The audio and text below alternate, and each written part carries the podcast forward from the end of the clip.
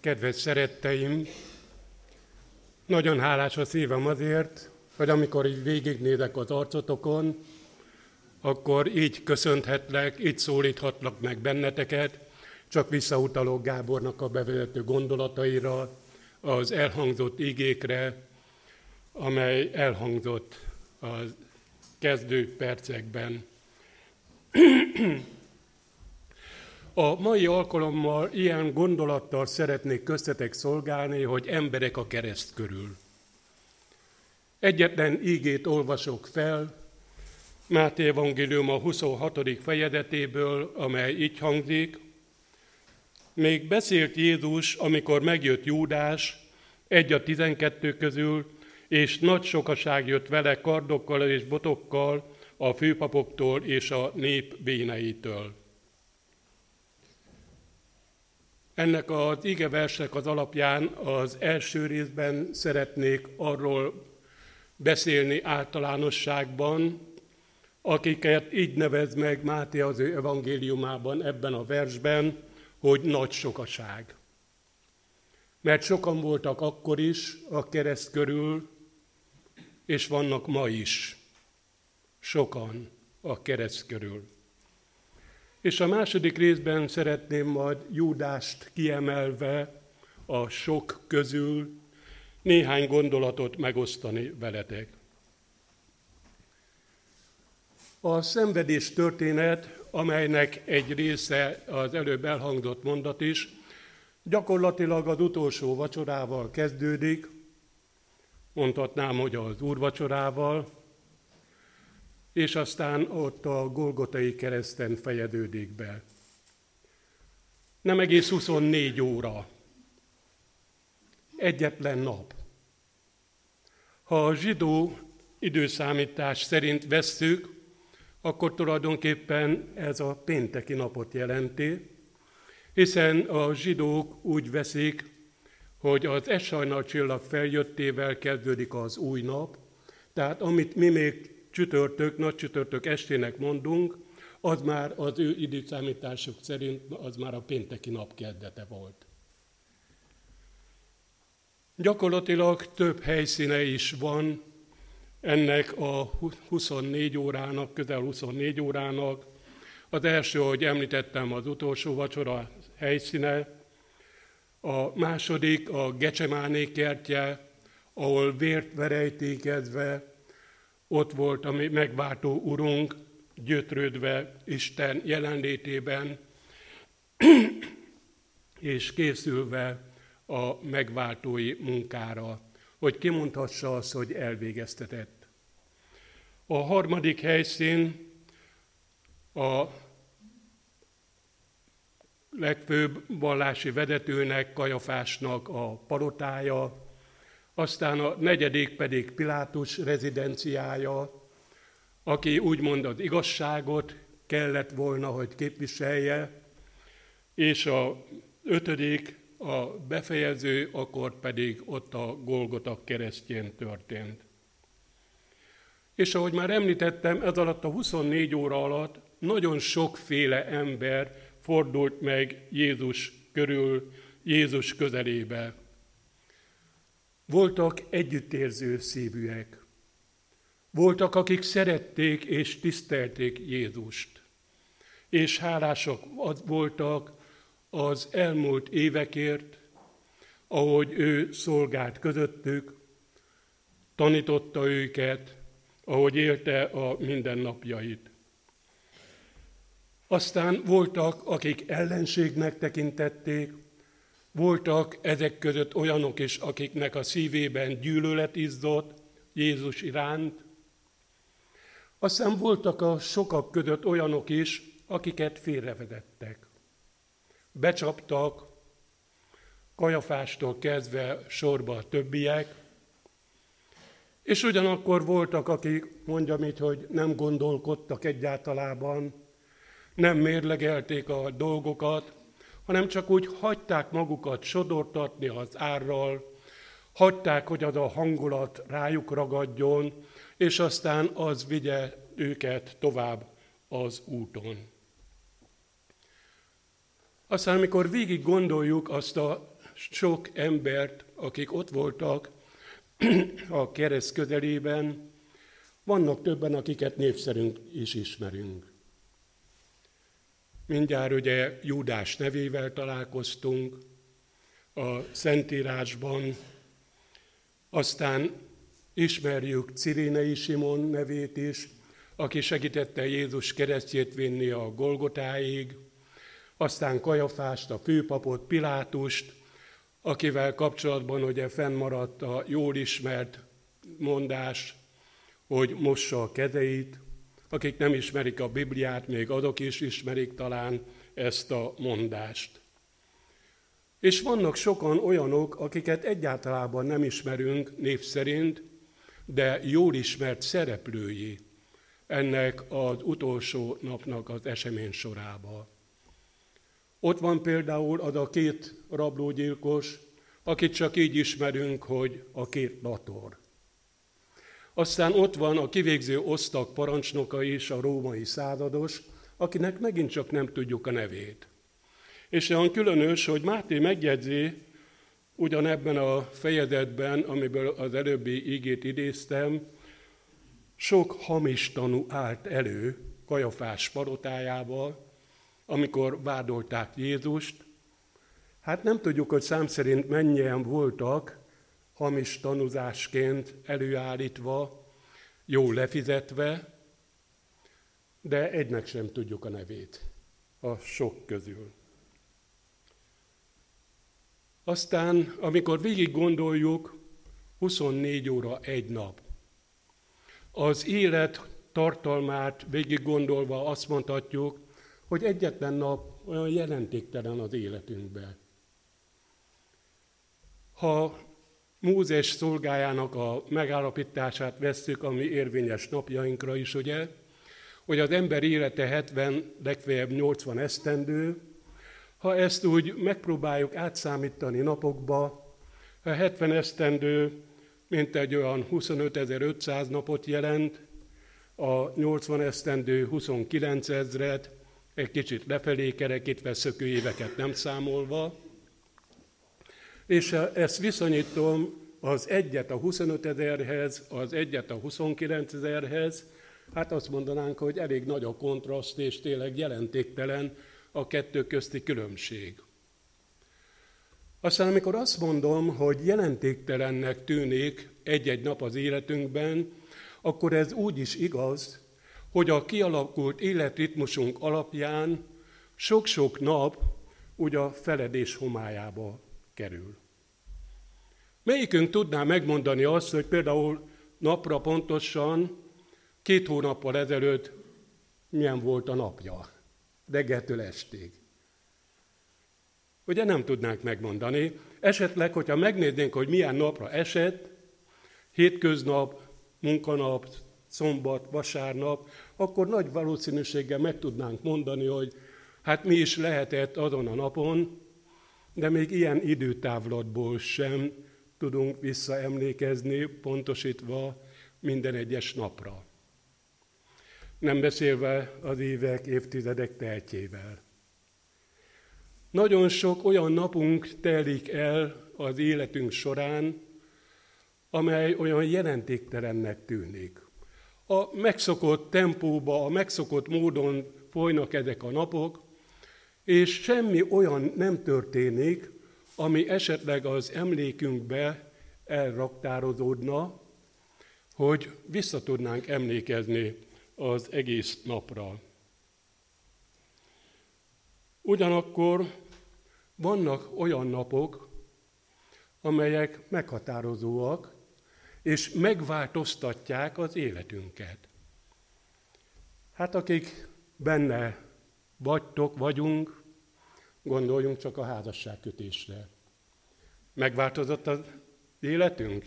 Természetesen.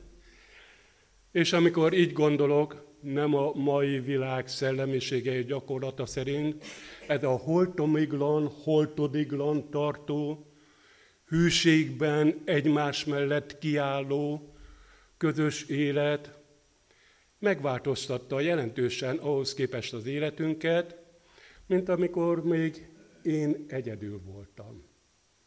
Aztán folytathatnánk ezt, hogy amikor megérkezik az első gyermek, ezt a kialakult életrendet megint csak hogy fölborítja.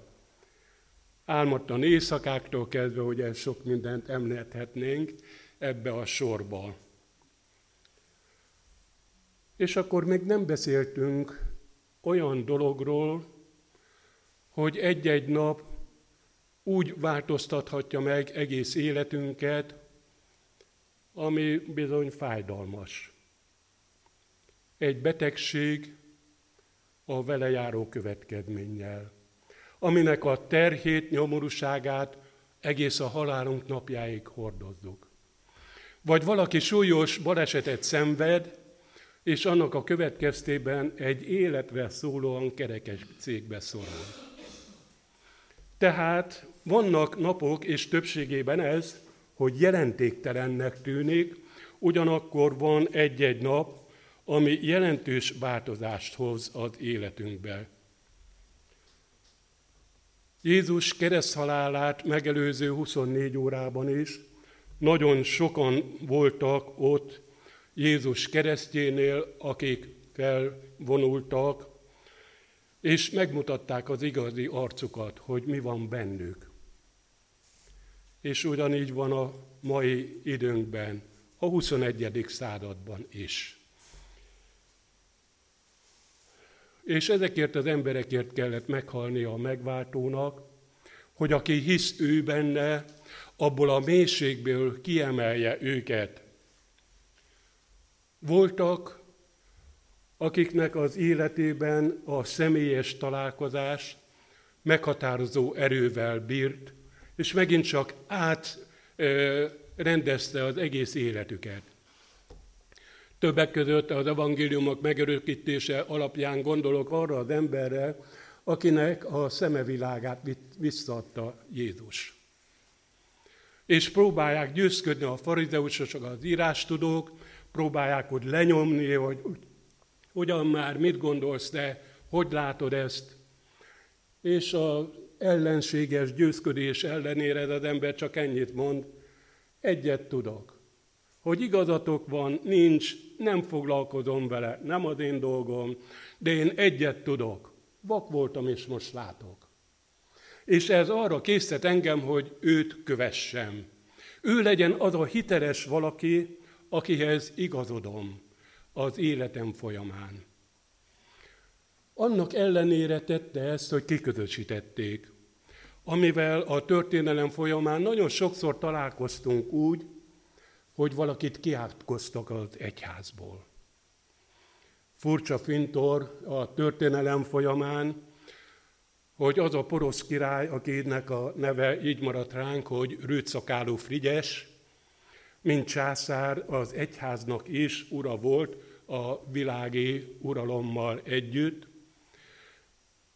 Ha jól emlékszem, hetedik Gergely pápa volt akkor a pápai trónon, kölcsönösen kiátkozták egymást. Milyen döbbenetes, milyen különleges, hogy ez egyik a másikat, a másik meg az egyiket átkozta ki az egyház közösségéből. Aztán voltak számosan, akik nem éltek át ilyen csodát személyesen, csupán hallgatták Jézus tanítását. És az a tanítás, amit hallottak, annyira megragadta a szívüket, hogy átformálta teljesen őket. Gondolkodásukat, mindennapjaikat, életgyakorlatukat, és így tovább. Csak ennyi volt, hogy egyszerűen hallgatták Jézust, és amit mondott Jézus, az megragadott az ő szívükbe és életükbe. Aztán voltak olyanok is, akik csak szemtanúi voltak egy-egy csodának, Lázár feltámasztásától kezdve több minden példát hozhatnánk az evangéliumokból, és ez volt rájuk olyan hatással, amit láttak, tapasztaltak Jézust illetően, és így változott meg az életük. Mások, és sajnos többségében úgy voltak, hogy akik hallották az ő tanítását, vagy látták a csodáit, gyakorlatilag semmi változás nem történt az életükben. Gondoljunk csak az 5000 ember megvendégelésére, amikor azt a csodát élték át, hogy egy ilyen tenyér nagyságú, lángosszerű kis kenyérből, meg két halból több mint 5000 ember jól lakott.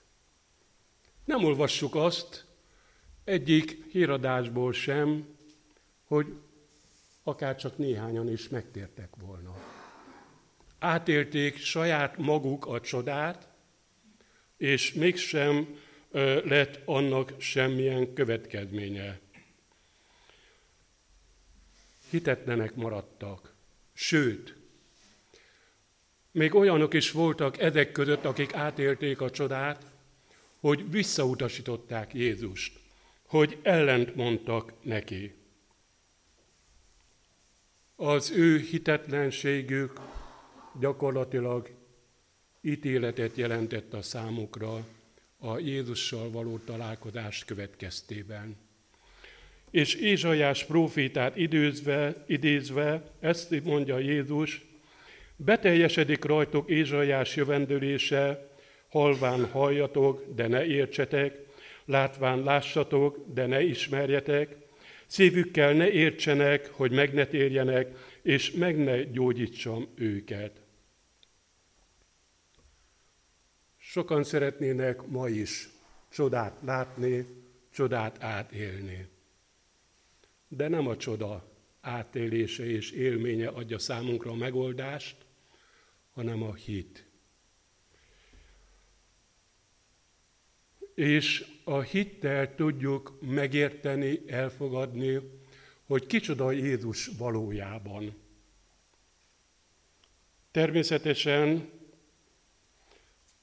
az utolsó 24 óráját a kereszthalála előtt nem volt könnyű, sőt, rendkívül nehéz volt elfogadni azt, hogy Jézus kicsoda valójában. Hogy ő a mindenség ura, a menny és föld királya. Hát ki láthatta abban az emberben, akit leköptek, tövis koronát tettek a fejére, akit kinevettek, kigúnyoltak, rendkívül megalázóan beszéltek vele, viszonyultak hozzá, kiláthatta benne az Isten fiát. De sokan így vannak ma is, akkor sem volt könnyű elhinni azt, hogy Jézus kicsoda valójában, ma se könnyebb. Ma is csak a hittel lehet ehhez közelíteni.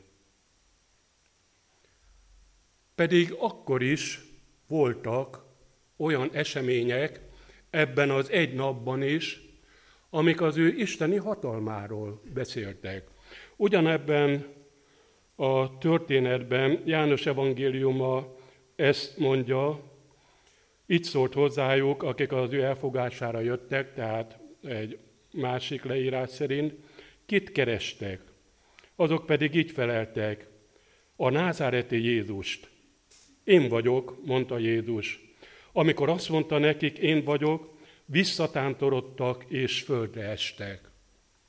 Hát mi volt az az erő Jézus szavában, amikor csak ennyit mondott, hogy én vagyok, hogy hátra tántorodtak, hogy a földre estek. Milyen hihetetlen erő volt ebben a két szóban, hogy én vagyok. Vagy megint csak ott van, hogy pont ebben az időszakban beszél arról is, mint lehetőség, amikor Péter az Úr segítségére siet, és azt mondja, hogy tedd vissza hüvelyébe a te kardodat. Kérhetnék én az én atyámtól tizenkét légió angyalt is, de nem élt vele. Próbálta tudtára adni Péternek, hogy mi lenne a megváltás művével. Mi lenne velünk ma is, napjainkban, velünk, ha Jézus élt volna akkor ezzel a hatalmával. És mondhatnám azt is a dolgok sorába, hogy az élet fintora, hogy éppen egy pogány ember, a kivégző osztak parancsnoka, a római százados mondja, amikor látja Jézus meghalni a kereszten, és nem csak látja, hanem ki is mondja teljes meggyőződéssel, bizony ez az ember Isten fia volt. Milyen csodálatos, hogy ő erre a bizonyosságra, erre a hitre eljutott. Jézus keresztje körül időrendben Júdás volt az első. Mondhatnánk azt a történéseket figyelembe véve, hogy ő volt az, akit tulajdonképpen Jézust elindította a keresztúton, a Kálvária, a szenvedés útján.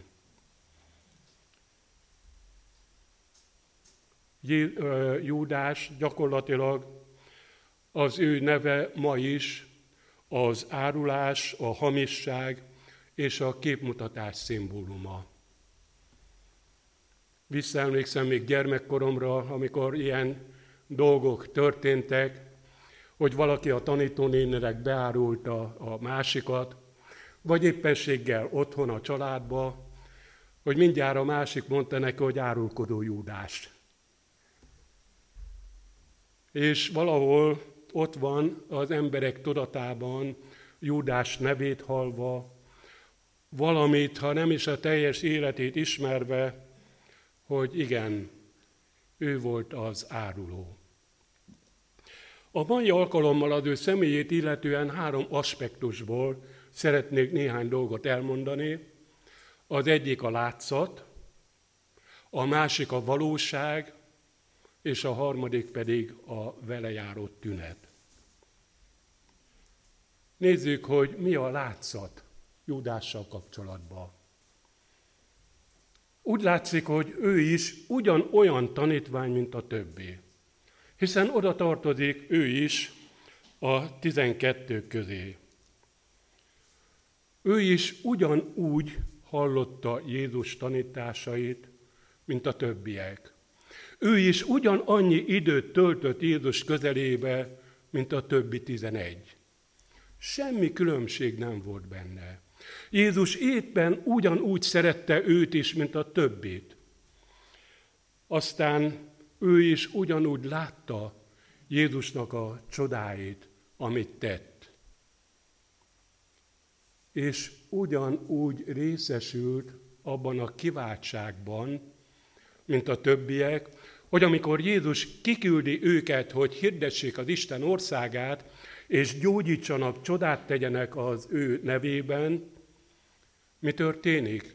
Visszajön az összes tanítvány, és ezt mondják nagy örömmel, Uram, még az ördögök is engedelmeskedtek nekünk a te nevedben.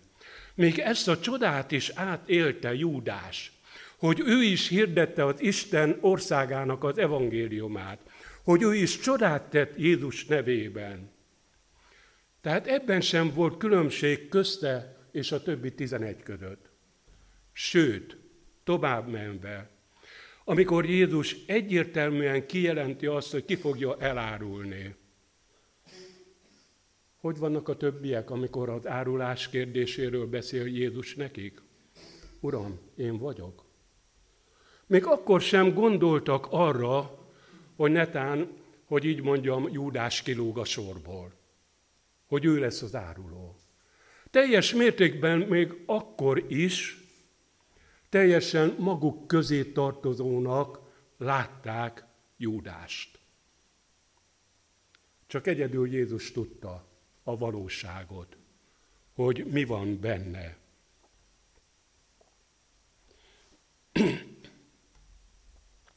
És napjainkba átültetve ezeket a történéseket, sokan járnak templomba, Sokan vallják magukat keresztényeknek, de ez sajnos sok esetben csak a látszat.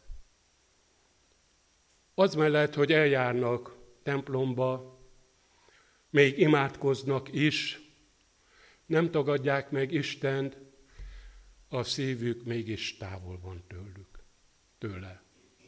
Úgy tűnik, mintha ők is a megváltottak seregébe az Úr népe közé tartoznának, de ez csak a látszat. és félelmetes, hogy nem a valóság. Szokták néhányan mondani, hogy én is vallásos vagyok, csak éppen nem gyakorlom. Aztán mások hivatkoznak arra, hogy engem is vallásosan neveltek, hát világos, hogy én sem vagyok Isten tagadó, nem vagyok istentelen. De ez csak a látszat.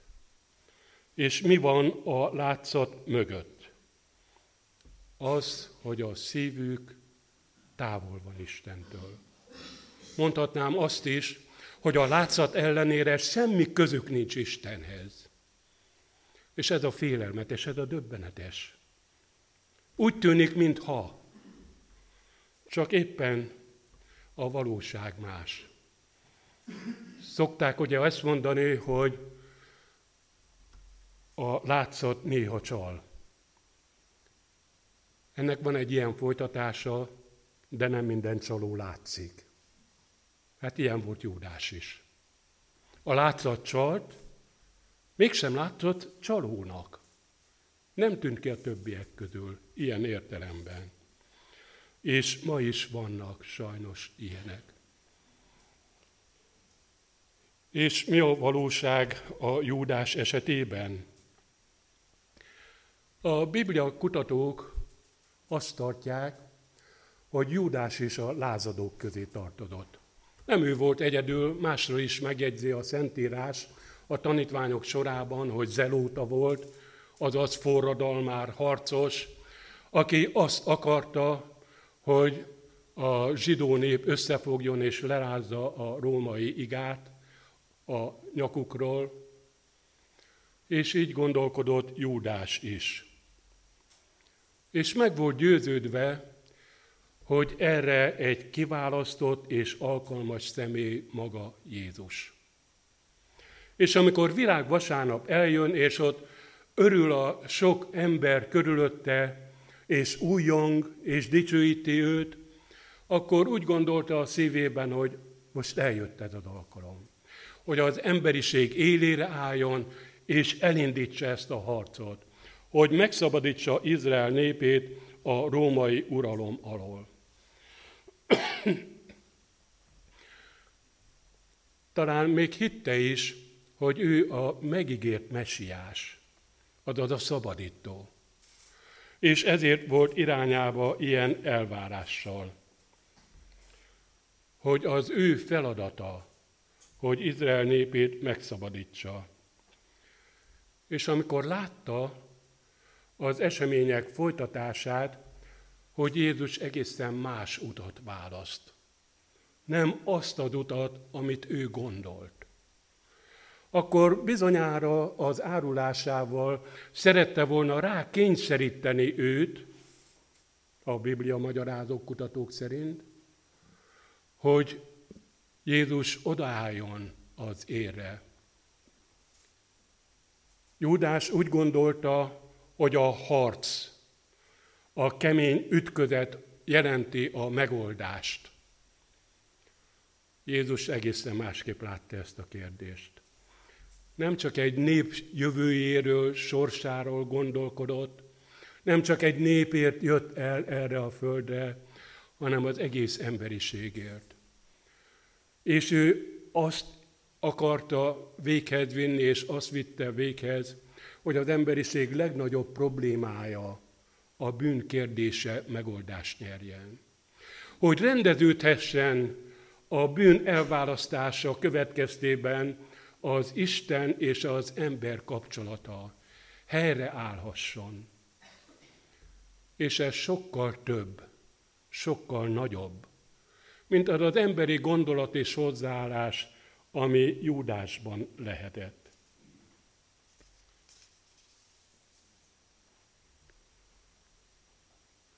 felvethetnénk a kérdést, hogy mi lett volna, ha Júdás odajön Jézushoz, és vele beszéli meg ezeket a dolgokat.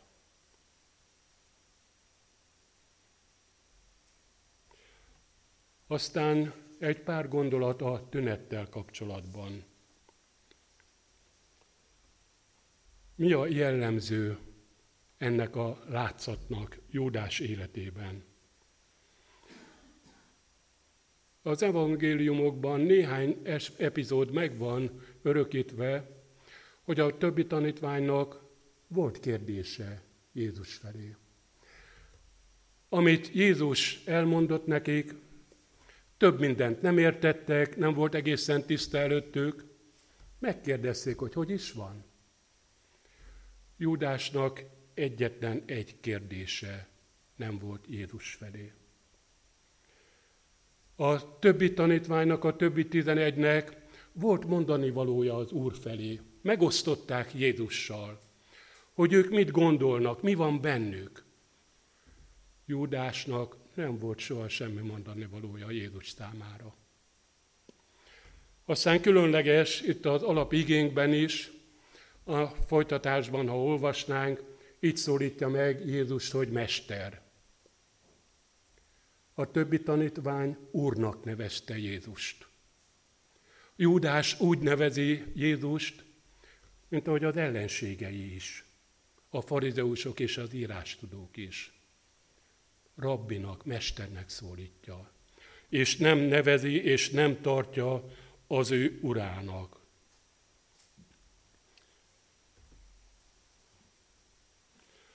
Aztán óriási gond és probléma az,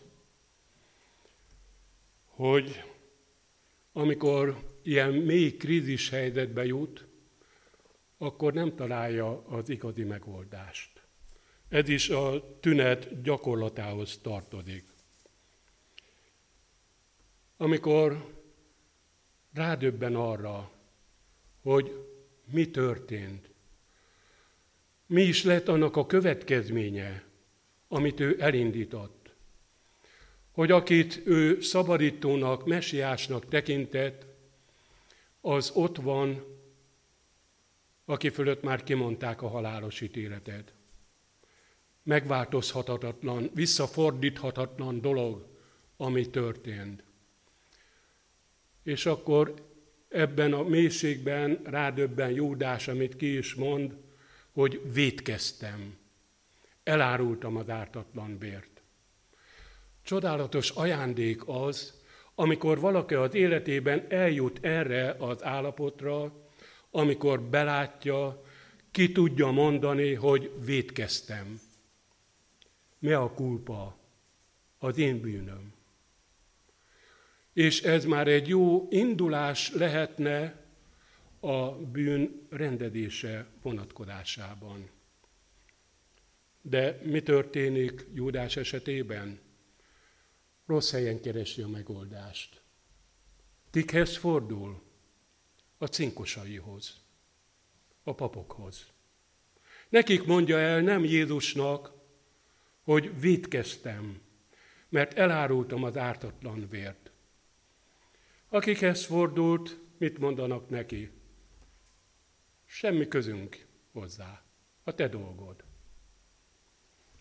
Az üzletet megkötöttük, mi fizettünk, te teljesítetted a feladatodat, ennyi, vége mindennek. Semmi közünk a továbbiakban egymáshoz. Milyen döbbenetes, hogy amikor az ember ott van a bűnben, amikor rászakad annak terhe a szívére, a tudatára, akkor ebből a nyomorúságból senki más nem akar kérni. A, bűnben, a bűnt illetően sem annak a terhét, sem a felelősséget más nem akarja átvállalni, nem akar osztozni benne. A te dolgod. Ez már nem a miénk. Erre egyedül csak Jézus hajlandó, és Jézus kész hogy megoszta velünk a bűnterhét. Hogy átvegye, mert magára vállalta annak a következményét is. És amikor tovább folytatjuk az események gondolatát, akkor azt látjuk, hogy mikor ebben is kudarcot vallott Júdás, hogy próbálta rendezni a bűn terhét és bűn adósságát azzal, hogy visszament a papokhoz, és bűnvallomás és bűnbánatot tartott, hogy saját maga fölött mondta ki a ítéletet. Ő akarta az elutasítás követően igazságot szolgáltatni és megbüntetni magát. Mire tanít bennünket Pál apostol? Egy a ti bírótok. Ő elé kell járulnunk. A bűneinkkel is. Régen olvastam egy finn paraszprofétának az életét, aki ezt a jó tanácsot adta, akikkel találkozott, hogyha odamész a bűneiddel Isten trónusához, és megítél és elítél, ne szaladj el.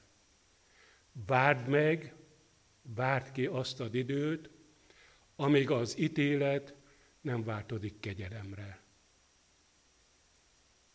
És Júdás erre nem volt hajlandó, nem volt képes, hanem önmagát büntette meg, önmaga fölött mondta ki a halálos ítéletet, és hajtotta végre.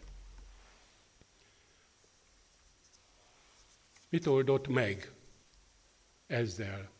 Hogy ő szolgáltatott igazságot önmagának. Semmit a égvilágon. Gyakorlatilag nem csak, hogy nem oldotta meg a bűn kérdését az életében, hanem még tetézte, még súlyosbította az öngyilkosság gyakorlatával. Feltehetnénk a kérdést, hogy mi lett volna, ha Júdás is oda jön Jézushoz. Örök talány marad az emberiség számára, legalábbis itt a földi vonatkozásban Júdás személye. Történészek mondják, hogy a történelemben nincsen ilyen, hogy mi lett volna, ha. Hanem ami történt, annak vannak a következményei, ami aztán az emberiséget, akár nemzeteket is érint. És így Júdás személyét tekintve is értelmetlen ezt a kérdést föltenni, hogy mi lett volna, ha. De egyet tudhatunk, hogy akik Jézushoz jöttek a bűneikkel, hogy azoknak az életében mi lett a folytatás. Zákeusnak mit mond Jézus? Ma lett üdvössége ennek a háznak. Mit mond a jobblatornak? Bizony még ma velem leszel a paradicsomba. Pedig ő belátja, hogy a múltját illetően, mint egy gazember, egy rablógyilkos, így mondja a társának, mi méltán szenvedünk. Méltán viseljük a bűneink következményét. De Jézust nem a múlt érdekli, hogy ki mit tett, hanem hogyan jön hozzá. És így a jobblator is bocsánatot kap, megoldás nyer az életét illetően. Szeretteim, hadd kérdezzem meg tőled, hadd terheljem a szívedre ezt a kérdést, ezt a gondolatot. Mi a látszat a te életedbe, és mi a valóság? Látszat az, hogy ide tartozol a gyülekezet közösségébe, jól érzed magad, szívesen jössz, és minden rendben van. De mi a valóság? Találkoztál Jézussal? Rendezted vele az életedet? Hozzákötötted az életedet? Vannak, akik a bűn kérdésére csak ennyi a reagálásuk, hogy megvonják a vállukat. Majd csak lesz valahogy. Majd túlvészeljük. Nem kell ebből fölöslegesen problémát csinálni.